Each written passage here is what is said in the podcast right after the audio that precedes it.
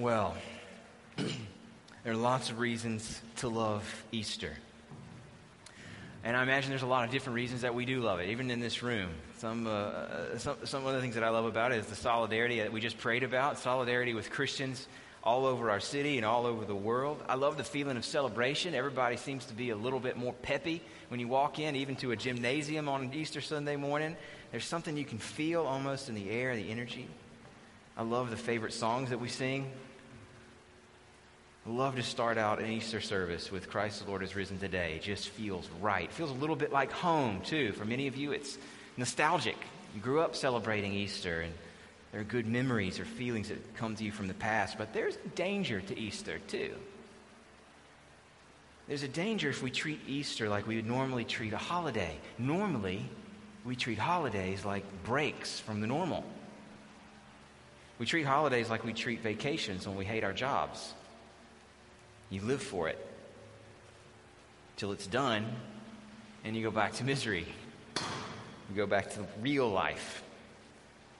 There's a danger to us to treat Easter like a break from real life rather than as the most important influence shaping the lives we're going to live tomorrow morning, the lives we'll still be living next Sunday, the Sunday after that, next year.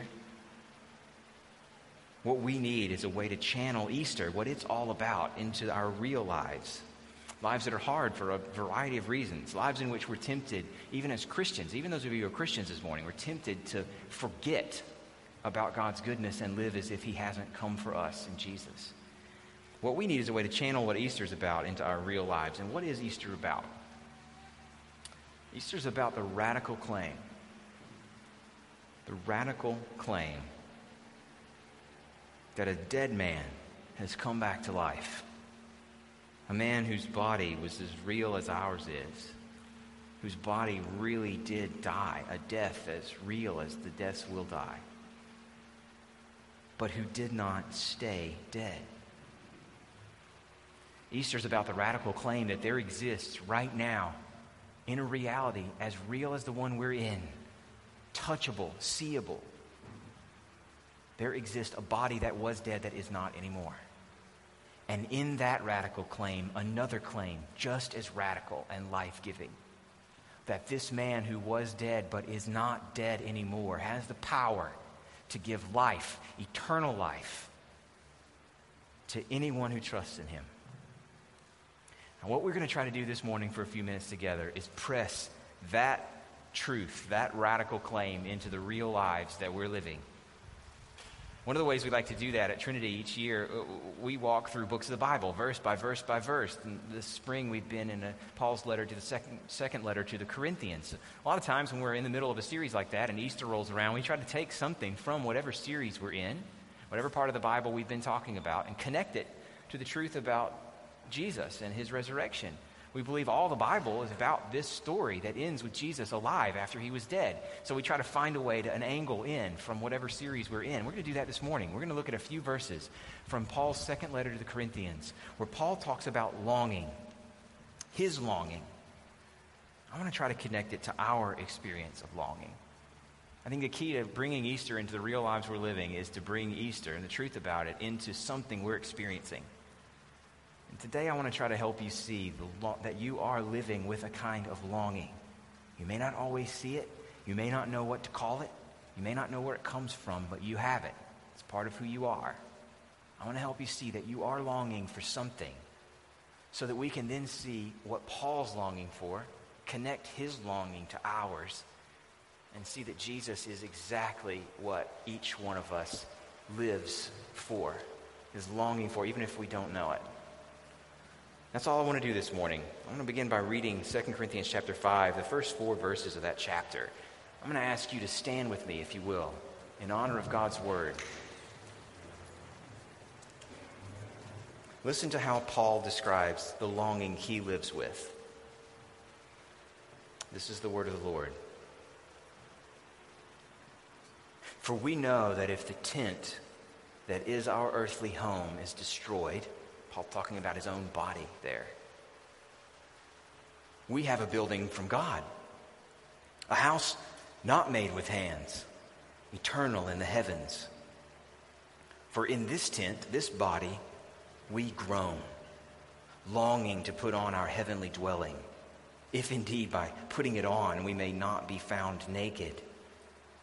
For while we are still in this tent, we groan, being burdened, not that we would be unclothed, but that we would be further clothed, so that what is mortal may be swallowed up by life. This is God's word. You can be seated. Maybe after reading through those four verses just as quickly as we've just done it, maybe for the first time for you, you're not immediately connecting with the feelings that Paul is describing. He describes groaning. That's intense. He describes his longing. He describes a burden that he carries. Maybe you stumbled your way through all the work that it takes to get kids ready for church, especially on Easter, what with all the seersucker and bow ties and suspenders. Maybe you had all this work to do this morning that you didn't finish up last week. Maybe you're weighed down by what you know you're going to have to do in the week to come. Maybe you haven't experienced longing this morning more than just the longing to just get here in one piece or to make it to the end of the day. Maybe you live that way, day in, day out. The only longing you're paying attention to is the longing to survive what that day brings. It's easy to live moment to moment and day to day just trying to get through your responsibilities. I know that. I want to push you, though. I want to push you this morning to recognize the deeper longing that you've got, even if you don't always see it. It's in each one of us.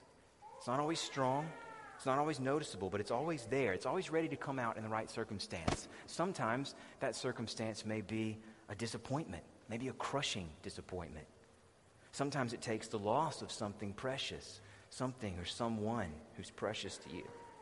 Sometimes it takes actually getting what you want, something you've worked towards, longed for, getting it and realizing that it actually isn't as great as you thought it would be. One way or another, all of us come to recognize at some point and at some level that our lives and our world, these things are fragile. We have limits that we can't control, that we can't rise above in our own power. We realize that we want something more than what we're experiencing. I think this deeper longing explains why fairy tales are so popular across all times and all cultures. There's something that these stories connect to in us, even as adults, deep and powerful resonance. Even though we know that fairy tales aren't true in the history sense, there's something that rings true in them, and that's why they're still around. Recently, I, we introduced our kids to The Wizard of Oz. I don't know that that's actually a fairy tale. But near the beginning, Dorothy sings Somewhere Over the Rainbow, which I think is a pretty good anthem for what fairy tales represent. Somewhere over the rainbow, she sings, way up high. There's a land that I've heard of once in a lullaby. Somewhere over the rainbow, skies are blue, and the dreams that you dare to dream really do come true. Someday I'll wish upon a star and wake up where the clouds are far behind me, where troubles melt like lemon drops way above the chimney tops. That's where you'll find me. Somewhere over the rainbow, bluebirds fly. Birds fly over the rainbow. Why then? Why can't I? What's so powerful about these stories that stretch for other worlds, for more than what we know, for an ability to transcend our limits? Recently, I read a, an essay in the New Republic magazine from a couple years ago called The Irresistible Psychology of Fairy Tales. Did you know that there's actually this big, vibrant conversation among scholars who get paid to try to decide why fairy tales are so powerful? Why we can't get enough of them? Why they stand the test of time and stretch across all sorts of boundaries of language and culture? There's a lot of different views, of course, about why this is the case, but one of the quotes from, from an author that really strikes home is simply this Why are fairy tales so powerful? Why are they irresistible? Quote, these things catch a need to move beyond the limits of reality. Now, one way to account for fairy tales being so powerful, I guess, is that we're all just prone to wishful thinking. I mean, it's not hard to recognize what we don't like about our lives and wish that they were different. Maybe that's all it is. Fairy tales are escapism, right? Why we long for more than what's real, maybe is just about getting away. I think there's a better way to explain it, though. Think about the fact that only humans tell stories like this. Only humans have the power to detach themselves a little bit from survival mode, from instinct, from just like going through as whatever each day brings, like a dog goes through his days, just looking for food, looking for a place to sleep, looking for somebody to fight. Dogs don't long to fly like bluebirds. They don't imagine what it would be like to live happily ever after. It's distinctly human to do this. Maybe it's distinctly human because it's fundamentally human. Because there's something about us that leads us to this longing. Maybe it's because we were made for more than this world. C.S. Lewis says this Creatures are not born with desires unless satisfaction for those desires exists. A baby feels hunger. Well, there's such a thing as food. A duckling wants to swim. Well, there's such a thing as water. People feel sexual desire. Well, there's such a thing as sex. If I find in myself a desire which no experience in this world can satisfy, well, the most probable explanation is that I was made for another world. Friends, you need to recognize this morning, even if you didn't come in here thinking about it, that you are longing for something more, and that that longing is a sign of something true and fundamental about you about who you are and what you were made for, a sign that you were made for more than what this world allows you. So, what is it? What is it that we're longing for? I want to take you into Paul's answer. This is what Paul's longing for. I want to walk you through a few things that we've just read together from the first four verses of chapter 5, 2 Corinthians chapter 5. What are we longing for? What is it we were made to crave? Initially, Paul's language here might sound otherworldly to you, but I think with a little bit more reflection, it's going to sound a whole lot more like what you want to. Paul is longing for life. That's what he's longing for. And so are we. Let me walk you through a bit of the details. I don't want you taking my word for it. Let me show you where I'm getting this. At the heart of, this, of these verses that we read is Paul saying that he's longing for something, that he's groaning. But for what? Why is he groaning? What is he longing for? He doesn't really say in these verses. He's just said it in the chapter before what we read. In chapter 4, verse 16, Paul says that we now live with what he calls the outer man, an age that is passing away, and that the outer man is being destroyed, he says, wasting away. He goes on in verse 18 to mention that all the things that are transient, all the things that are seen, all the things that you see around you, they're ending, they're transient, they're, they're passing away. Paul is longing, he's groaning for a body that won't pass away. He's paying attention to what's happening to himself and to everything that he loves in this outer man. And he's not okay with it. He no, he's noticing what time does to everything. About this time last year, we, uh, our family was in Cambridge, England for a little getaway. And one of our favorite things about that city, uh, by our favorite, I mean our little boy's favorite, was this clock, this really bizarre clock that's only about 10 years old. It's, it's one of the only new things in Cambridge. It's built into inside this, uh, this facade of a really old building on one of Cambridge's colleges. It's called the Corpus Clock. And this clock is unlike anything we'd ever seen before. And it's got some of the basic elements you'd expect. You know, it's got a clock face that tells the time. There's little LED lights that tell you where the hour is and where the uh, minute is and where the seconds are. The seconds are marked by a swinging pendulum down at the bottom.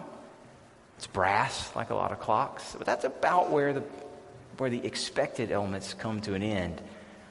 And what you notice from there is all that's unexpected.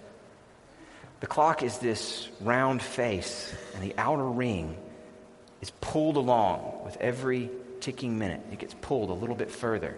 And at the top of this clock is this grotesque locust seated up on top of it like a, a, sculpture of a locust. And with every second, with every pendulum swing, the, that locust's arms reach out and grab that clock face and pull it towards the locust's mouth.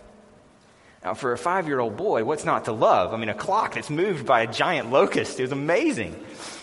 But for those of us who take the point, it's a haunting image of what time does, right? What do locusts represent? They rec- represent what devours, they represent absolute destruction. And that locust represents what time does to people, to everything. Paul knows that, and he can't stand it. He's not cool with it. He's groaning. He's longing for more than this outer man that is passing away. He's tired of watching things get swallowed up by time. That's why he wants, that's why he groans. But something that's really important to notice here is that he doesn't want to be free of his body. That's actually not what he wants. When he talks about wanting a heavenly dwelling, a building made by God, don't immediately assume Paul's talking about some chubby cherubs floating on clouds or some sort of free floating spirit that just drifts around in the air for all of eternity. That's not what Paul wants. He's not longing to take off this body that's wasting away. He's longing to put on something better. Did you notice this? In this tent, verse 2 says, We groan, longing to put on our heavenly dwelling, if indeed by putting it on we may not be found naked. He doesn't want to take off the body he has, he wants to put on something else. While we are still in this tent, this body, we groan. We're tired of wasting away. We're burdened. But not that we would be unclothed. We don't want to take off the body that we have, he says, but that we would be further clothed, so that what is mortal what is passing away might be swallowed up by life. What's all this language about clothes? Sometimes people have criticized Christians for being ashamed of or down on our bodies. Maybe some Christians have been. I'm not going to say no one's ever been guilty of that, but that is not Christianity. Not the Bible, it's not Paul. We need our bodies for what we love about the world. We need our bodies for the pleasure we get from food or drink or love, for relationships with other people that live in other bodies. We need bodies. But our bodies are breaking down. Some of you are experiencing what Paul's talking about acutely this year. I know that. You've lost loved ones. You're dealing with chronic pain. You're noticing that you can't do what you used to be able to do in the body that you live in. You've seen what Paul says in chapter 4 that the outer man is wasting away. Paul has too, and he can't stand it. But he's hopeful. He says, when this tent is destroyed, when this body wastes away, we have another building, one designed by God and built by his hands, eternal, in the heavens, untouchable by time. He lives with the burden of this tent passing away, but it is feeding a longing for another one that won't pass away. And I think in this passage, Paul is putting his finger on our longings. We tell each other fairy tales because we long for something more than what we're experiencing, something more than what this world can offer us. And Paul is pointing us to what it is we long for. We long for life a body that will live. We long to see what is mortal swallowed up by life.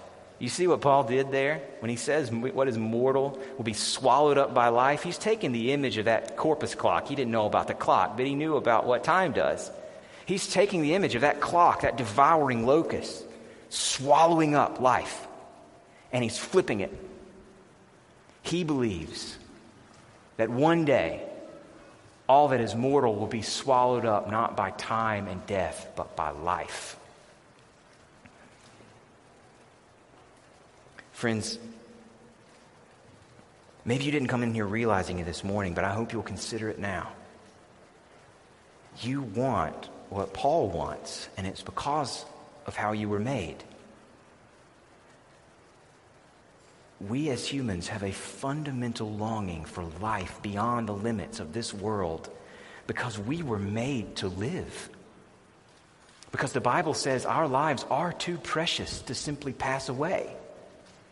We are made in the image of God we, unique among all the other things in this world, reflect something of His beauty and His power and His creativity. There is only one you. There will never be another one. That's precious. That deserves to live until it doesn't.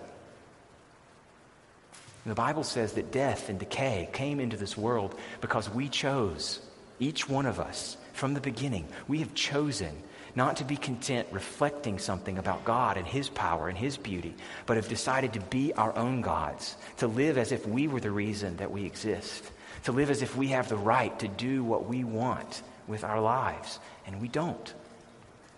So we live now caught in a tension, in a kind of paradox, lives that are dignified and precious and beautiful. We feel that about ourselves, and on our good days, about other people too. We feel that, but then we see what time does. We see decay, that the outer man is passing away. And so we live in this fairy tale desire for something more. That's what the Bible explains to us. It's not just a mistake of some sort of evolutionary code, it's a reflection of how we were made and what we've done with what God has given us.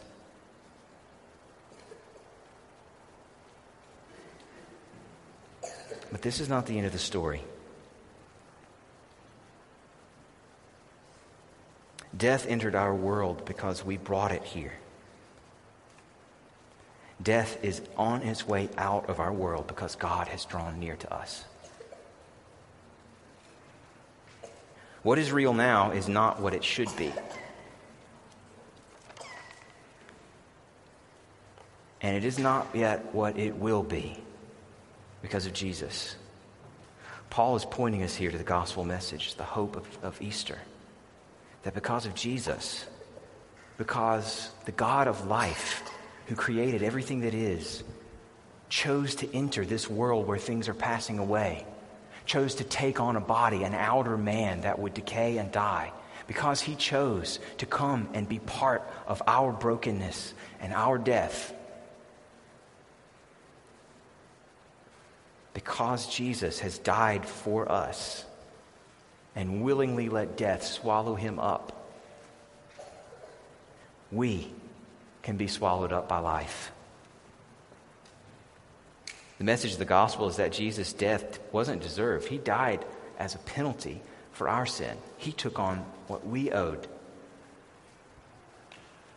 And in his resurrection, we have the promise that he drank down that cup of judgment to the last drop that there is no sin any one of you have ever committed or could ever commit that he doesn't have the right to forgive.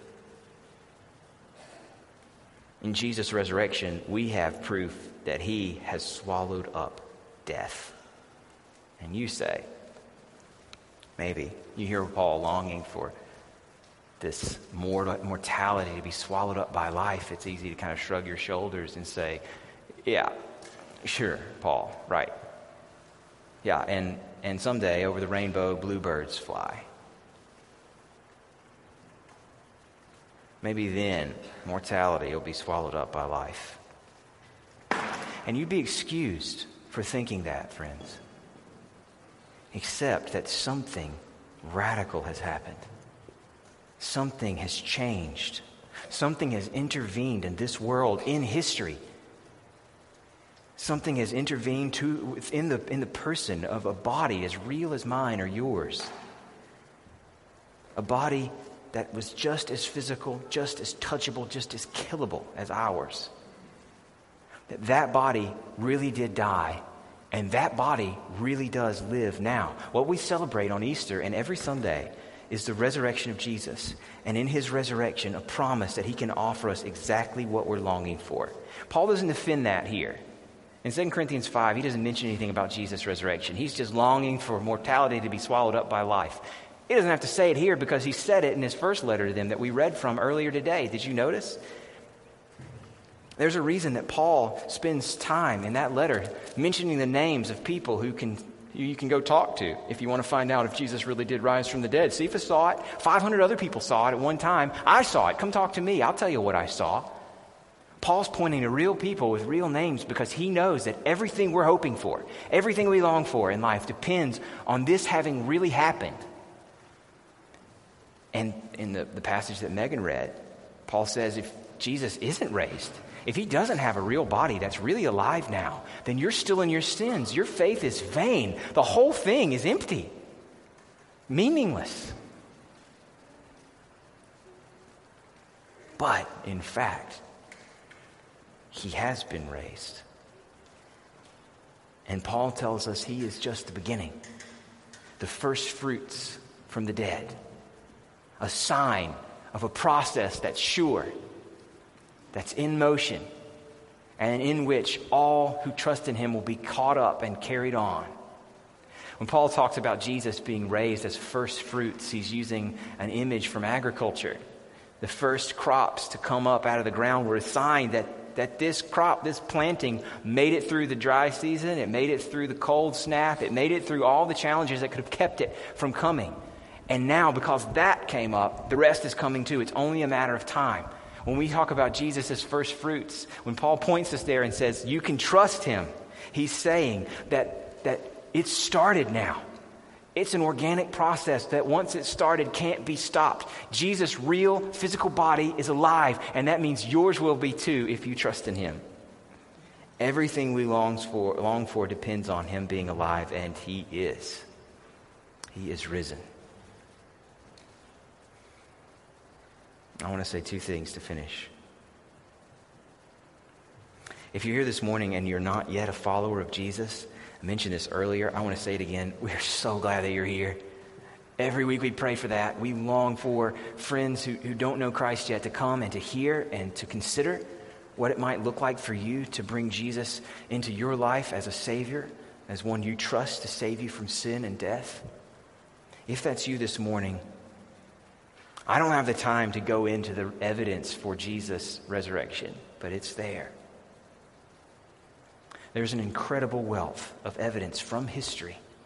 The same kind of evidence that we use to know anything else that we know about the past.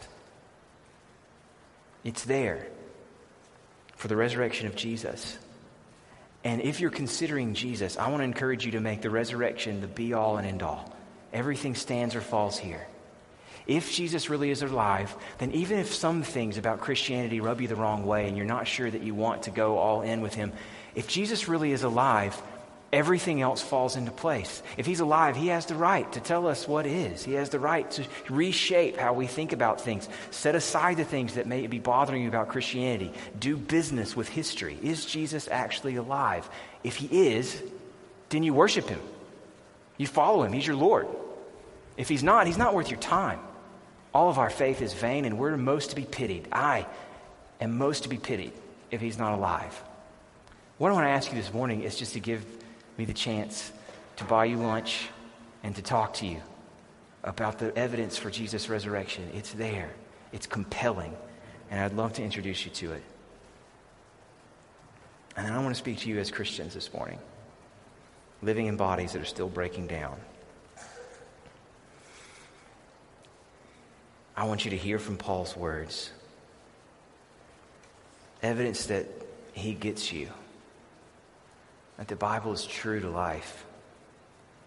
It's honest and real. It understands your experience. You don't have yet what you long for. And you know you're longing for more than you'll ever have in this life. Your body may be breaking down now, but not for long. A new day is already dawning. So, friends, you have no reason to run from your longings.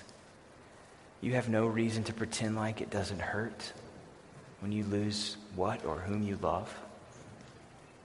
You have no reason to escape. Don't run from your longings, lean into them and look through them to Jesus. Because in his resurrection,